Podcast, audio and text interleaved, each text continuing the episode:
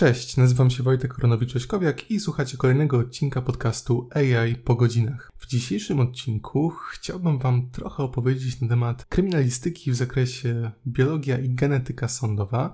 Pełna nazwa tego kierunku jest jeszcze dłuższa. Ona brzmi Kryminalistyka i nauki sądowe w zakresie biologia i genetyka sądowa. To jest tak trochę dziwnie, dlatego że zwykle jak są kierunki studiów, to na przykład jest biologia w zakresie i tutaj jest określona specjalność, Akurat ten kierunek, który kończyłem i tą nazwę, którą wymieniłem chwilę temu, to jest pełna nazwa kierunku, pełna nazwa tytułu naukowego, który się otrzymuje po ukończeniu takiego, takich studiów. I o samych studiach już Wam mówiłem w poprzednich odcinkach. Dzieliłem się swoimi przemyśleniami, refleksjami i spostrzeżeniami, które mam jako student y, chodzący na te zajęcia. Mówiłem trochę o medycynie sądowej, mówiłem też o tym, jak wyglądały przedmioty z pierwszego, drugiego semestru, czyli, w, czyli podczas pierwszego roku studiów. A dzisiaj, z racji tego, że jestem już dzień po obronie i mogę się pochwalić tytułem magistra, chciałem Wam powiedzieć o tym, jak ogólnie oceniam te studia jakie mam takie już końcowe spostrzeżenia i jak również odpowiedź na to pytanie ogólne, czy warto, czy nie warto. To może zanim o samej obronie opowiem, to jeszcze kilka słów na temat tego, jakie były przedmioty w tym roku i też czy to było coś bardzo intensywnego, czy, czy raczej nie. To zacząłbym od tego, że ten ostatni rok studiów, on jest, e, szczególnie ostatni semestr, on jest znacznie mniej intensywny w porównaniu do pierwszego roku studiów, dlatego że tych przedmiotów nie było, nie było dużo. W semestrze zimowym była toksykologia biologiczna, były techniki biologii molekularnej, w kryminalistyce była kryminologia, genetyka kryminalistyczna i w semestrze letnim już tylko medycyna sądowa, pracownia magisterska, czyli seminarium magisterskie i taki przedmiot jak teoria opiniowania i ekspertyza sądowa więc ich nie było dużo. Niektóre z tych przedmiotów miały tylko wykład, a niektóre tylko, tylko ćwiczenia, więc pod względem takiego obłożenia godzinowego to spokojnie dało się to pogodzić z innymi obowiązkami, a to były też studia stacjonarne, więc e, zakładające to, że osoba, która studiuje, robi tylko to i też raczej nie pracuje, no bo też zajęcia przede wszystkim w takich, w takich godzinach porannych i popołudniowych, a na pewno nie, Dużo zajęć nie było godzinowo, ale to też wynikało z tego, że ja sobie ten plan w ten sposób ułożyłem, żeby zrobić jak najwięcej fakultetów, czyli takich przedmiotów do wyboru, które, z których też trzeba było wyrobić odpowiednią liczbę punktów ECTS. Zrobiłem sobie na pierwszym roku studiów w semestrze zimowym, więc pozostały mi tylko te, które muszą być, które musiały być dla tej naszej specjalizacji i tego nie było, nie było dużo. No to y, jeżeli chodzi o te przedmioty z semestru zimowego, to tutaj już nie będę powtarzać tego, co mówiłem ileś tam odcinków wcześniej, bo mm, o semestrze zimowym już też kiedyś mowa była, to skupiłbym się tylko na tym, co było w tym semestrze letnim. Były zajęcia z medycyny sądowej. Szkoda, że takie krótkie. Bardzo dobrze zorganizowane, bo była część wykładowa, która była na platformie e-learningowej i to było naprawdę dobre. Nie było potrzeby do tego, żeby dojeżdżać gdzieś na uczelnię i, i tam słuchać wykładu. Można było sobie odtworzyć to w takiej kolejności, w jakiej się chciało, a sama część teoretyczna bardzo ciekawa, dużo też praktycznych wskazówek, które no nie tyle z tego skorzystam w praktyce, bo sobie raczej, raczej nie wyobrażam, żebym korzystał z tej wiedzy z zakresu medycyny sądowej w swojej pracy zawodowej, ale dużo takich rzeczy, które też pomagają mieć powiedzmy większe rozeznanie i też e, dają trochę lepsze światło na analizę przypadków kryminalnych. Więc to były te zajęcia z medycyny sądowej. A jeżeli chodzi o laboratoria, a właściwie o udział w sekcji, to tutaj też był dedykowany odcinek, więc też nie, nie chcę powtarzać. Mogę tylko dodać, że ja dalej mam takie poczucie, że te zajęcia bo to były tylko niestety dwa takie spotkania, ale to były jedne z bardziej wartościowych przedmiotów na tych, na tych studiach. I nie chciałbym, żeby to źle zabrzmiało, że inne były mniej wartościowe. W tym sensie one były bardzo takie zapadające w pamięć, dlatego że no, siłą rzeczy one są bardzo unikalne. Na takich zajęciach zwykłych, znaczy takich, gdzie mamy wykład, gdzie mamy ćwiczenia, jak, jakieś części ćwiczeniowe, konwersatoryjne, no siłą rzeczy robimy to, co jest możliwe. Natomiast sekcje no, można zobaczyć tylko będąc w zakładzie medycyny sądowej, więc e, z tego, z tego powodu. Były zajęcia z teorii opiniowania i ekspertyzy sądowej i to był przedmiot, który miał część wykładową. Przedmiot w głównej mierze teoretyczny, ale też było dużo takich wskazówek praktycznych. To jest e, przedmiot, który jest ukierunkowany na to, żeby przekazać studentom podstawy, które się wiążą z opiniowaniem na użytek wymiaru sprawiedliwości. Przede wszystkim normy prawne regulujące pracę biegłych, normy, które określają to, jakie cechy powinna spełniać opinia, tak żeby stanowiła dowód w sprawie.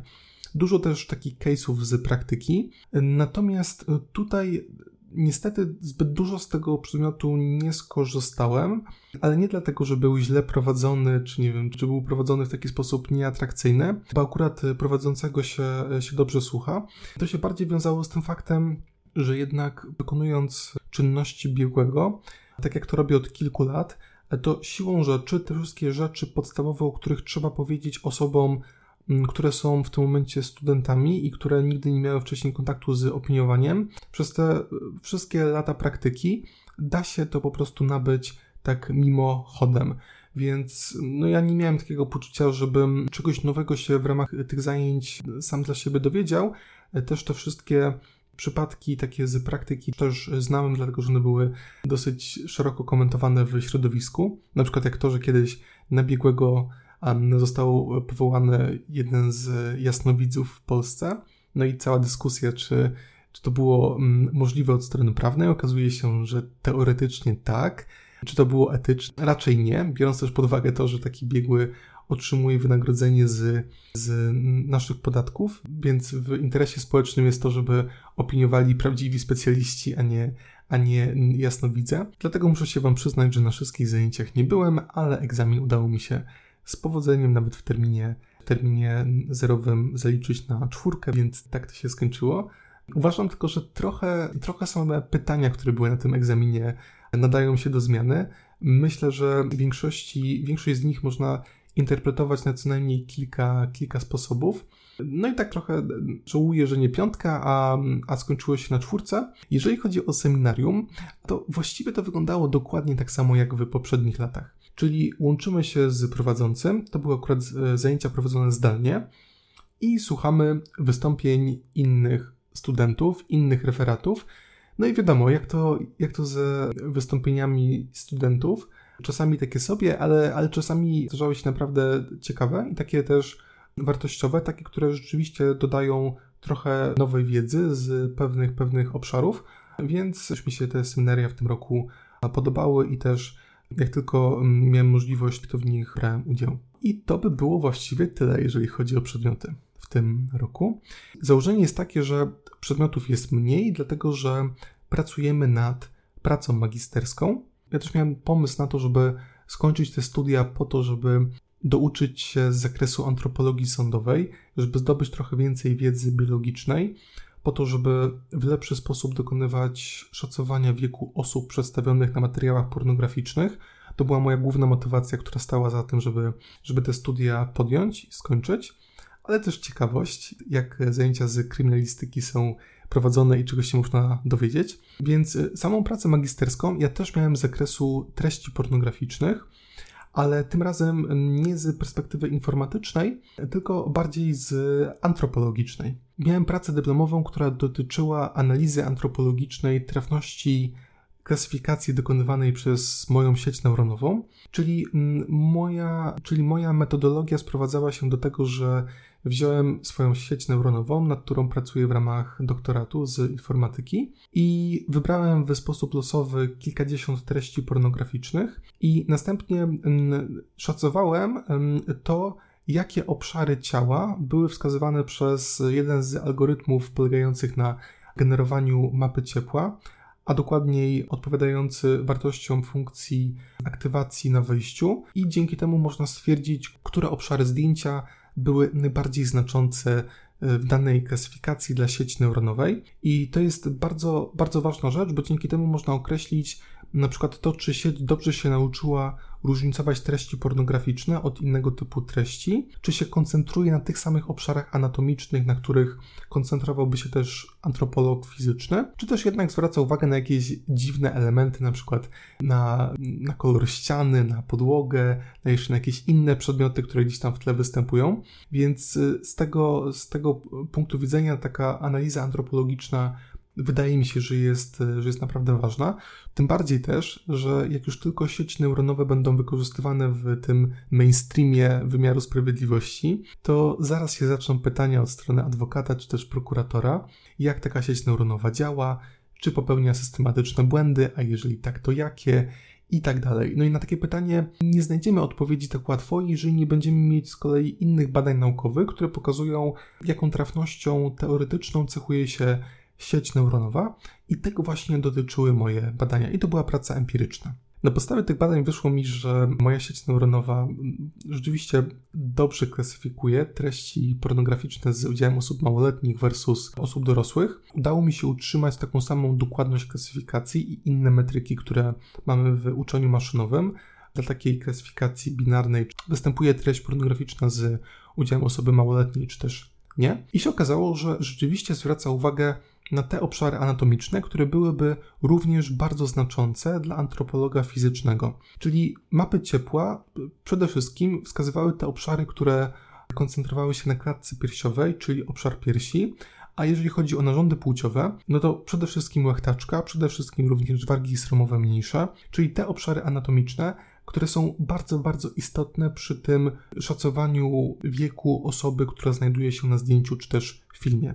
Oczywiście ten sam proces szacowania wieku, on jest bardzo skomplikowany i to niestety nie działa tak, jakby, jakby to e, chciał prokurator, że biegły wskazuje, że na tym zdjęciu osoba ma 16 lat, na tym zdjęciu ma 15,5, ale no to niestety tak to nie działa. Mamy zbyt dużo uwarunkowań rozwoju, a wewnętrznych, zewnętrznych, które bardzo silnie modyfikują linie rozwoju i, i wpływają na szybkość wchodzenia w określone fazy, więc w ten sposób to nigdy nie będzie działać. Ale rzeczywiście się okazuje, że do takiej podstawowej klasyfikacji, do takiego podstawowego różnicowania między tymi dwoma głównymi fazami rozwoju, czyli przed okresem dojrzewania i po okresie dojrzewania, no to, to sieć neuronowa się raczej nie myli. Jedynie tylko dwa błędy mi się udało zaobserwować, które były takie trochę dziwne, znaczy gdzie sieć koncentrowała się przede wszystkim na jakichś elementach otoczenia, a nie na sylwetce danej osoby. I to jest taki błąd, który pokazuje na pewną tendencyjność w zbiorze treningowym. Musiałem po prostu mieć zbyt dużo zdjęć, które były wykonane w odpowiednim, jakimś charakterystycznym pomieszczeniu. To jest kwestia do, do sprawdzenia i do, i do zmiany tego wytrenowanego modelu. Więc tak wyglądała w skrócie moja praca magisterska. Jeżeli jesteście ciekawi jej pełnego kształtu, to zachęcam do tego, żeby odszukać przez ResearchGate albo przez Akademia. I nazwa to Analiza antropologiczna trafności klasyfikacji dokonywanej przez sieć neuronową. I to była moja praca, którą wczoraj broniłem. Sama obrona w takiej bardzo sympatycznej i swobodnej atmosferze. Ja się nie czułem jakoś bardzo swobodnie, bo to jednak to jednak jest y, obrona pracy i też miałem takie poczucie, że jakbym powiedział coś głupiego na tej obronie, no to mm, mając ze sobą już ileś tam tych kierunków studiów i ten e, doktorat, który miałem okazję też kilka miesięcy temu bronić, to gdybym powiedział coś bardzo głupiego ze strony biologicznej, no to to by trochę słabo wyglądało. Jeżeli bym powiedział coś głupiego, będąc po prostu mm, osobą, która kończy pierwszy kierunek studiów, no to jeszcze można by machnąć ręką, że ktoś tam się nie douczył, ale w tym drugim wypadku to miałem trochę tak z tyłu głowy, żeby tylko nie powiedzieć czegoś, co będzie niezbyt dobrze odebrane. Na szczęście żadnych niespodzianek, jeżeli chodzi o, o pytania, o, o sam przebieg obrony nie było. Obrona trwała godzinę, dlatego też, że też się wywiązała taka naturalna dyskusja pomiędzy recenzentem, pomiędzy moimi promotorami, Dlatego też powiedziałem, że szczególnie atmosfera w tej drugiej części obrony była, była bardziej swobodna. Miałem promotora z zewnątrz. Okazuje się, że na Uniwersytecie Warszawskim na Wydziale Biologii nie ma katedry zakładu antropologii, więc szukałem, szukałem promotora z innych uniwersytetów i mi się udało znaleźć profesora z zewnątrz. Uzyskałem również zgodę dyrektora naszej jednostki, czyli Centrum Nauk Sądowych, na to, żeby promotor z zewnątrz mógł być promotorem również mojej pracy dyplomowej.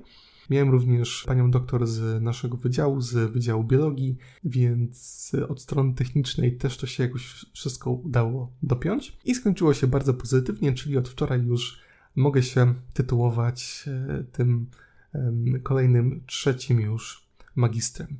A teraz odpowiedź na pytanie, które postawiłem na początku tego odcinka. Pytanie, czy warto, czy, czy nie warto. W skrócie mogę powiedzieć, że warto. Że studia były naprawdę ciekawe, dużo się z nich dowiedziałem. Nie były też przytłaczające pod względem ilości materiału, więc to też na plus.